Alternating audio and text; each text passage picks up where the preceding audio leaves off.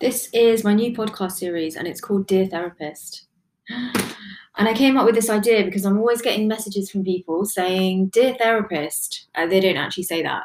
They say, hey, Safa, um, what do you think I should do about this? Or they, they ask me stuff. And I was thinking, well, how would it be if we were to actually just talk about this stuff wide openly, anonymously, of course?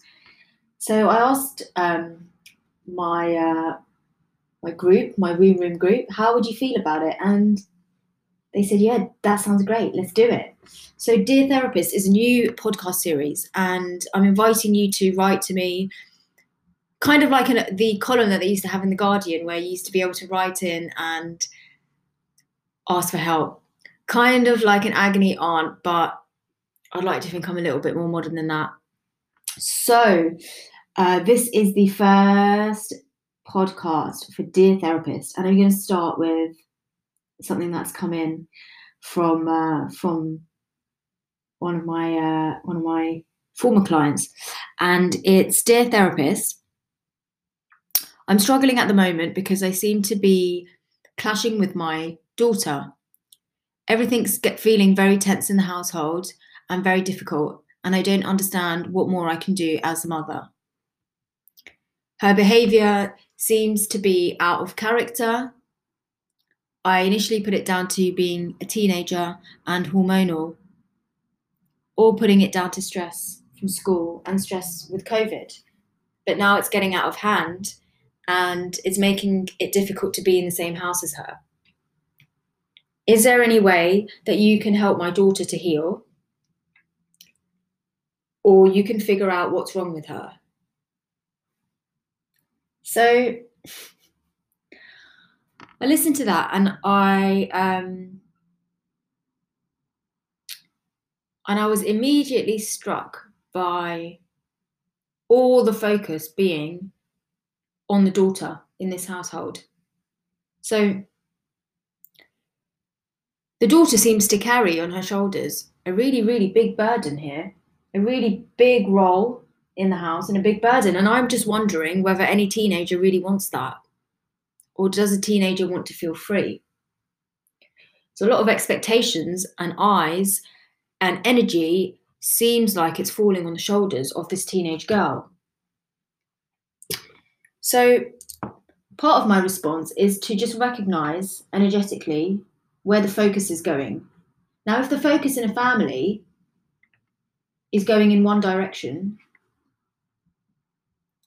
You can immediately you can immediately recognise what dynamic that's going to create. It's going to create polarisation, good, bad, hot, cold, behaved, badly behaved, compliant, non-compliant. So recognising the whole is part of this process. By the whole, I mean recognising that a family is made up of multiple people. And if there is a acting up or an acting out by one family member, they don't do this in isolation. A teenager doesn't act up in isolation. A teenager relates to their environment and to the people around them and does what they need to do to be seen, heard, safe, loved, belong, to belong. To assert identity, to, to assert individuality, to also feel connected. So going beneath the surface into what is actually going on in my household, right? That's the first thing. Who is involved in my house? Who is in my household, first of all? Because writing in, the person made it sound like it was just them and their daughter. And actually, they've got a A bigger family, there's more children and there's a partner and there's animals. So my invitation is, first of all, have a look, write down all the people that are in your family and notice what order they come up in. Some people would put their cats before their own partners or their dogs before their own partners, right? There's nothing wrong with that, but just notice the order that people show up when you mention the word family. Who's at the top, who's at the bottom? And then what's really interesting is to go into those deeper characteristics that I mentioned, those deeper needs, the need to be seen, the need to be heard, the need to be, um, need for space. How do all of these characteristics relate to the individuals in the family? So suddenly you can see how we've gone from lots of awareness and eyes on one teenage girl to actually a wider dynamic, the environment and the people that this teenage girl is around and interacts with and is related to. So we've got multiple actors now coming in to the show. And this is really, really important because we want to know who these people are, what their needs are.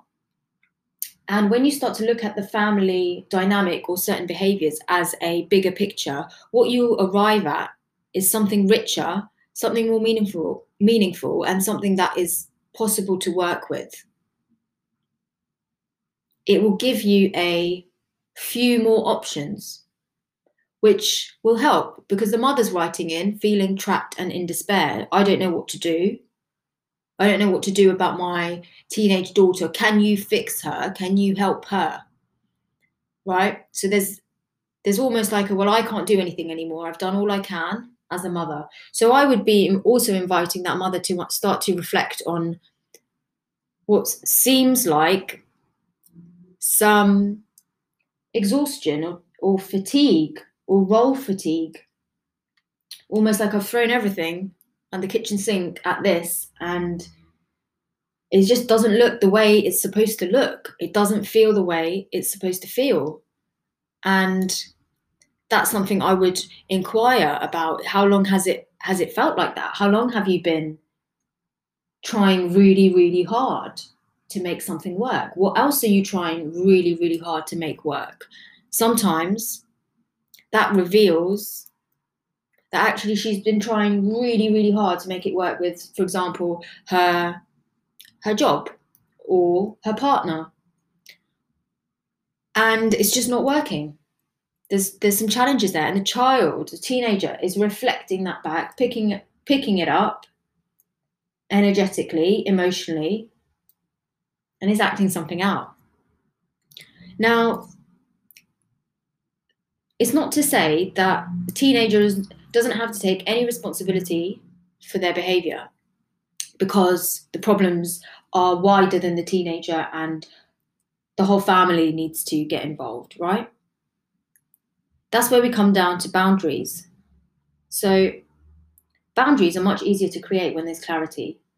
When we have clarity about our needs, it's much easier to create boundaries that make sense for us and that are harmonised, and boundaries that create harmony rather than conflict.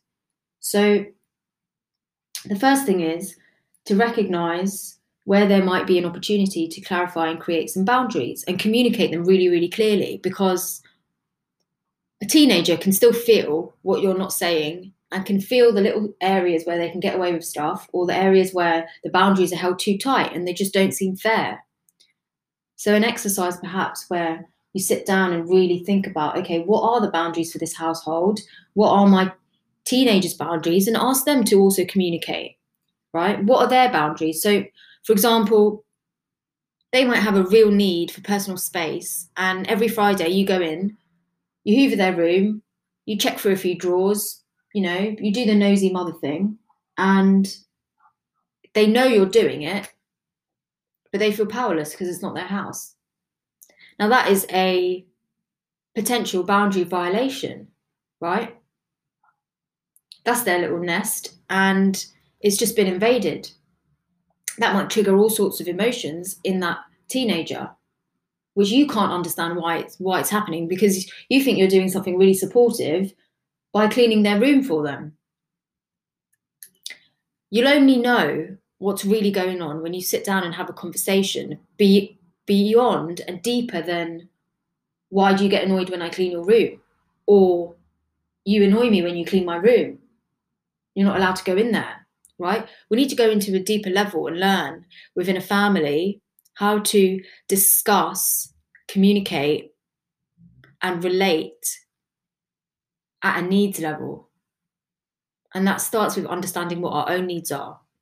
So in a household, if you live in, with an entire family, you've got many individuals to consider when it comes to boundaries, when it comes to getting needs met and harmonizing the needs in a household. So everybody feels like they actually belong there in that space. They feel like they can get met there in that space. And often what, what happens is there's too much emphasis on the parents' needs, and then they enforce the boundaries, or there's too much emphasis on the children's needs, and then the parents just dissolve into the children, and it becomes all about the children, and there's too much focus. And then individuals get lost in their roles as parents, right? So what we're really looking for is a consideration of all individuals within the family, including animals, pets. They're important too. And a harmonization. So an identification, a communication, and a harmonization of needs within a family. Now, for the person that wrote to me and asked me about, can I fix their child? Can I heal their child? Honestly, my answer would be no. And this would be where I would start. I would start with the entire family. And I think what happens is it's really easy to point the finger and bring a teenager or bring a child, bring a baby and go, oh, there's something wrong. Conditions create symptoms. Conditions create a need to act something out, to get a need met. So we need to work with the root cause, which is the conditions. And the conditions are co-created.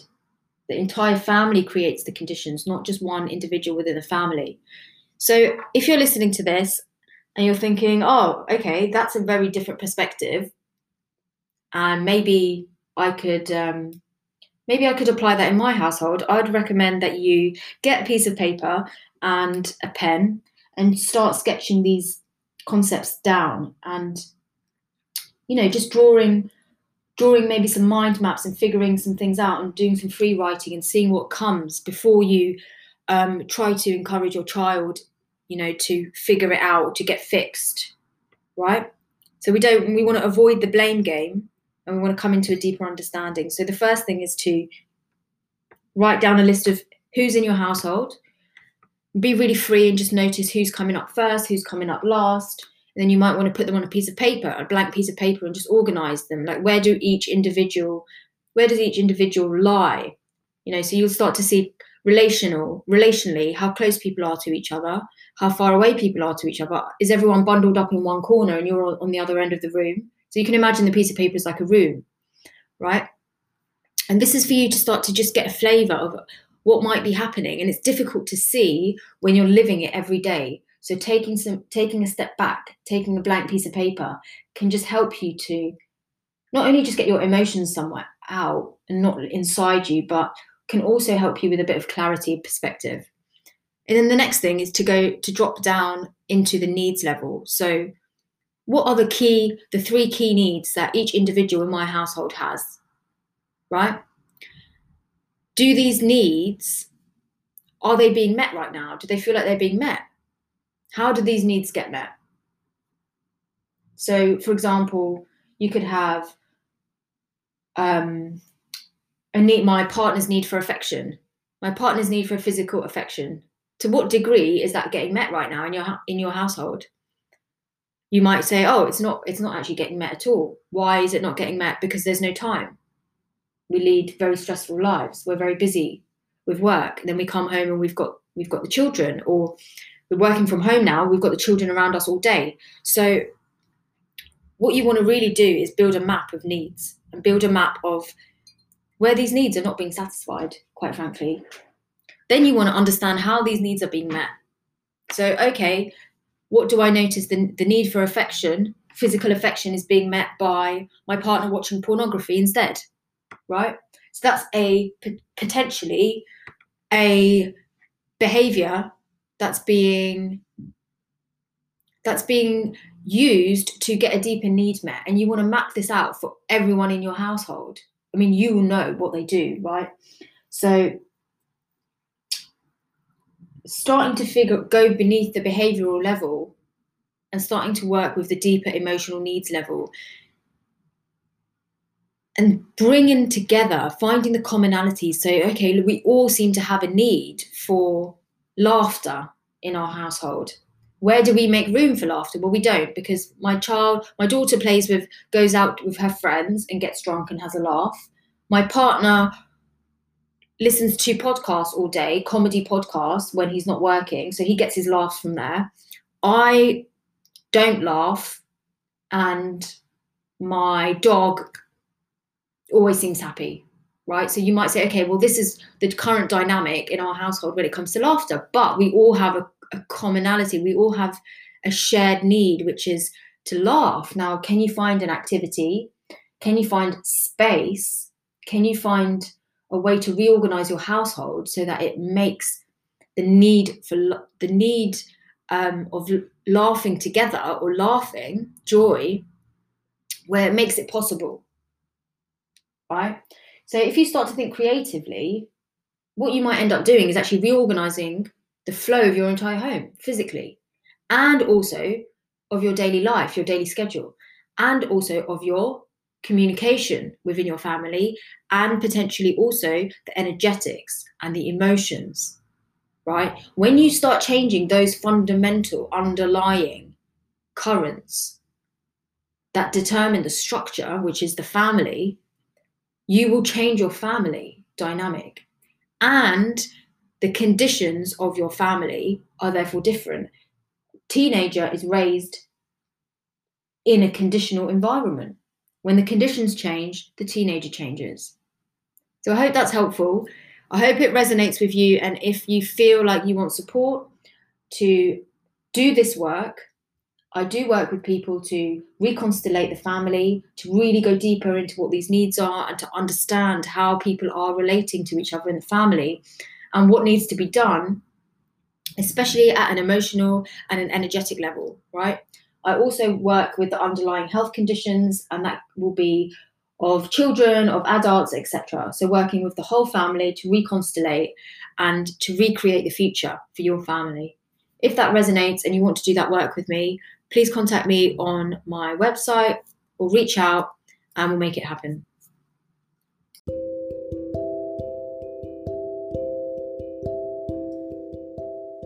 Thank you for listening, if you've made it all the way to the end of this podcast. If you feel like you'd like to reach out to me, talk about your healing journey, you can contact me on my website, which is kimia healing dot co dot uk. You can also email me, safa at kimia healing dot co dot uk.